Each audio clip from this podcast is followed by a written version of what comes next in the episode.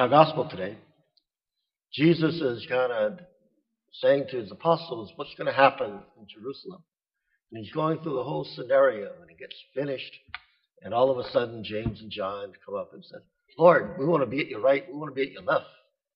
I'm sure he kind of shakes his head and he says, just everything I said, he kind of went over your heads, you know, you don't know what you're asking, you know. And he looks at them intently and he says, you know, what I'm going to do, you're going to do. But he says, as far as my right or left, that's not mine to give. But he says, if you want to get there, I'll tell you how to do it. It's not by going out and saying, I want to be number one. It's not going out and saying, I want to be the best. He's saying, it's by serving the needs of the others. You know, he says, if you want to be the best, you've got to be the least. You've got to be the servant of all. Be willing to give of yourself and not to look at yourself as the, as the center of your own life. So often we do that.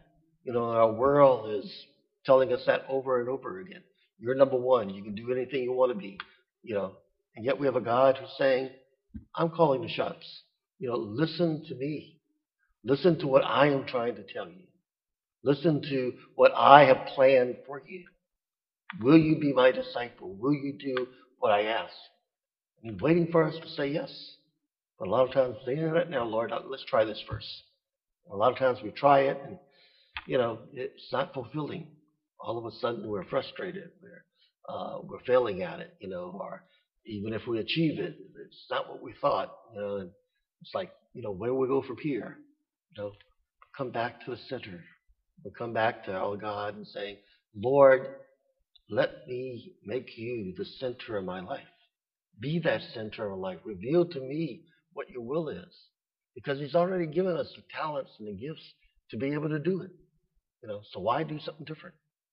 You know, and so it's always striving to listen to our God and understanding what is God asking of me? What does he want me to do? What is his will? And Lord, give me the courage, give me the strength, give me the grace to be able to do that will, even though it may be difficult, even though I may be persecuted for it. Because we know that in doing the will of, will of the Lord, then the Lord will look at us and say, Now you're doing what I asked you to do. Now you're great. You're great in the eyes of God because you're great in the eyes of men. Not because of yourself, but because you were willing to give of yourself and willing to serve one another.